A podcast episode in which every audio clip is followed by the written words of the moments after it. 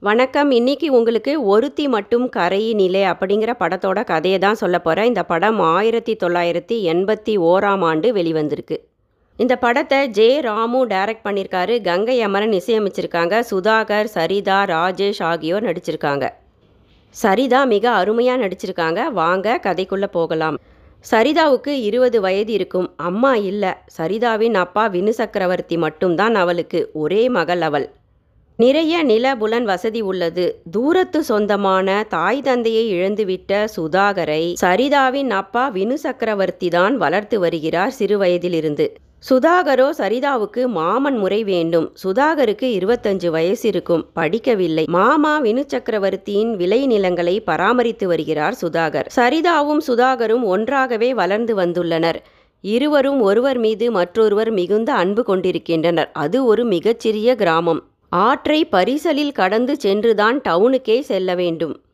இப்போது சரிதா வெளியூரில் ஹாஸ்டலில் தங்கி மூன்று வருடங்கள் கல்லூரியில் படித்து முடித்துவிட்டு கிராமத்திற்கு திரும்பி வந்திருக்கிறாள். சரிதா தன்னுடைய மற்றுமொரு மாமனான ராஜேஷை காதலித்து வருகிறாள். சொந்தமாக இருக்கின்ற காரணத்தினால் சரிதா ராஜேஷ் திருமணத்திற்கு தடையேதும் இல்லை.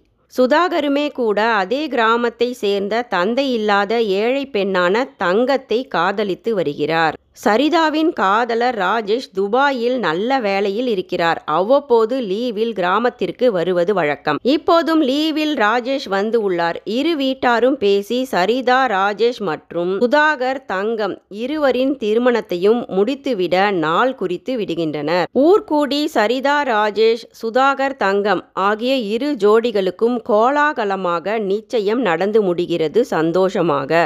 சரிதா கல்லூரியில் படித்த காலத்தில் அவளை மோகன் என்பவன் தீவிரமாக காதலித்து வந்துள்ளான்.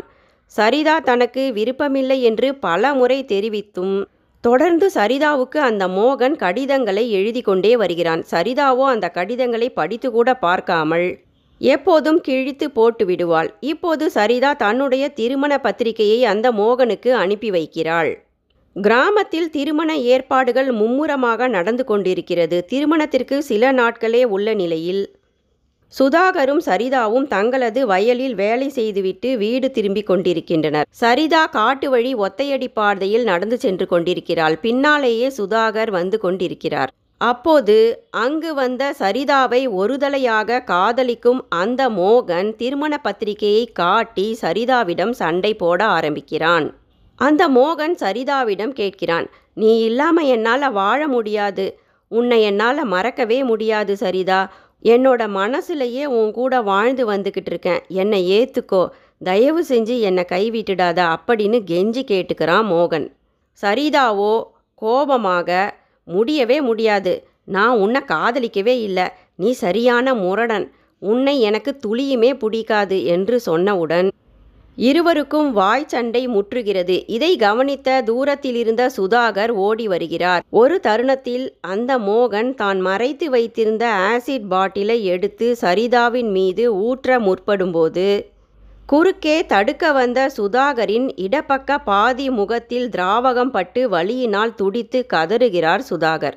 இப்போது மோகன் ஜெயிலில் இருக்கிறான். சுதாகரோ டவுன் ஹாஸ்பிட்டலில் இருக்கிறார். திருமணத்திற்காக காப்பு கட்டிவிட்ட காரணத்தினால் மணப்பெண்ணான சரிதாவை சுதாகரை பார்க்கக்கூட அவளின் அப்பா அனுமதிக்கவே இல்லை. தன் மீது விழுந்திருக்க வேண்டிய ஆசிடை தட்டிவிட்டு இப்போது முகம் முழுதும் ரணமாகி மருத்துவமனையில் ஜுரத்தினால் உயிருக்கு போராடி கொண்டிருக்கும் சுதாகர் மாமாவை பார்க்கக்கூட முடியவில்லையே என்று எப்போதும் அழுது கொண்டே இருக்கிறாள் சரிதா. மாமா சுதாகரின் டாக்டரையே வரவழைத்து சரிதாவிடம் பேச வைக்கிறார் சரிதாவின் அப்பா. சுதாகருக்கு மருத்துவம் பார்க்கும் அந்த டாக்டர் சரிதாவிடம் சொல்கிறார் உங்க மாமா சுதாகரின் உயிருக்கு துளியுமே ஆபத்தில்லம்மா. அவர் ரொம்ப நல்லா தான் இருக்கிறாரு. பயப்படாதீங்க அப்படின்னு சொன்னவுடன் தான் சரிதாவிற்கு உயிரே வந்தது. தந்தையின் வற்புறுத்தலினால் அதே தேதியில் சரிதா ராஜேஷ் திருமணம் நல்லபடியாக நடந்து முடிகிறது. ஆனால் சுதாகர் தங்கம் திருமணம் நின்றே போகிறது. திருமணம் முடிந்தாலும் சரிதாவால் காதல் கணவருடன் சந்தோஷமாக இருக்கவே முடியவில்லை. சோகத்துடன் இருந்த சரிதாவோ முதலிரவும் வேண்டாம் என்று கணவரிடம் மறுத்துவிடுகிறாள் அப்போது ராஜேஷும் மனைவியின் நிலைமையை புரிந்து கொண்டு அவளுக்கு ஆதரவாக இருக்கிறார். பாதியிலேயே மருத்துவமனையிலிருந்து கிராமத்திற்கு ஹாஸ்பிட்டலிலிருந்து வந்து விடுகிறார் சுதாகர். நே நேராக சரிதாவை பார்க்க தான் பரிசாக அவளுடைய திருமணத்திற்காக வாங்கி வைத்திருந்த ராதாகிருஷ்ணன் சிலையை கையில் எடுத்துக்கொண்டு வருகிறார் சுதாகர். சுதாகரை வழிமறித்த சரிதாவின் அப்பா இப்ப சரிதாவை நீ வந்து பார்க்கக்கூடாது. உன் முகத்தை பார்த்தா அவ ரொம்ப கஷ்டப்படுவா. ஏற்கனவே அவ தன்னோட கணவர் கூட சந்தோஷமா வாழவே ஆரம்பிக்கல. சில நாட்கள் செல்லட்டும். நீ வீட்டுக்கு வராதப்பா. தோட்டத்தில் இருக்கிற குடிசையில் போய் தங்கிக்கோ. உனக்கு உதவியா ஒரு வேலைக்காரனை கூட நான் அனுப்பி வைக்கிறேன். அவன் உன்னை நல்லா பார்த்துக்குவான் என்று கெஞ்சி கேட்டுக்கொள்கிறார் சரிதாவின் அப்பா வினு சக்கரவர்த்தி ஏமாற்றத்துடன் சுதாகர் வேறு வழியின்றி சென்று விடுகிறார். மாமா சுதாகரை பார்க்காமல் கணவர் வீட்டுக்கு போக மனமில்லாமல் சரிதா அப்பா வீட்டிலேயே இருக்கிறாள். ஒரு வழியாக மாமா சுதாகர் இருக்கும் குடிசையை கண்டுபிடித்து வந்து விடுகிறாள் சரிதா. மாமா சுதாகரின் உருகுலைந்த முகத்தை பார்த்து நடுங்கி போகிறாள் சரிதா. மருந்துக்களை பாதியிலேயே விட்டுவிட்ட சுதாகர் செப்டிக்காகி ஜுரத்தினால் அவதிப்பட்டு கொண்டிருக்க மருந்துக்களை வாங்கி கொண்டு வந்து தொடர்ந்து மாமா சுதாகரை ஓரளவு கவனித்து வருகிறாள் சரிதா.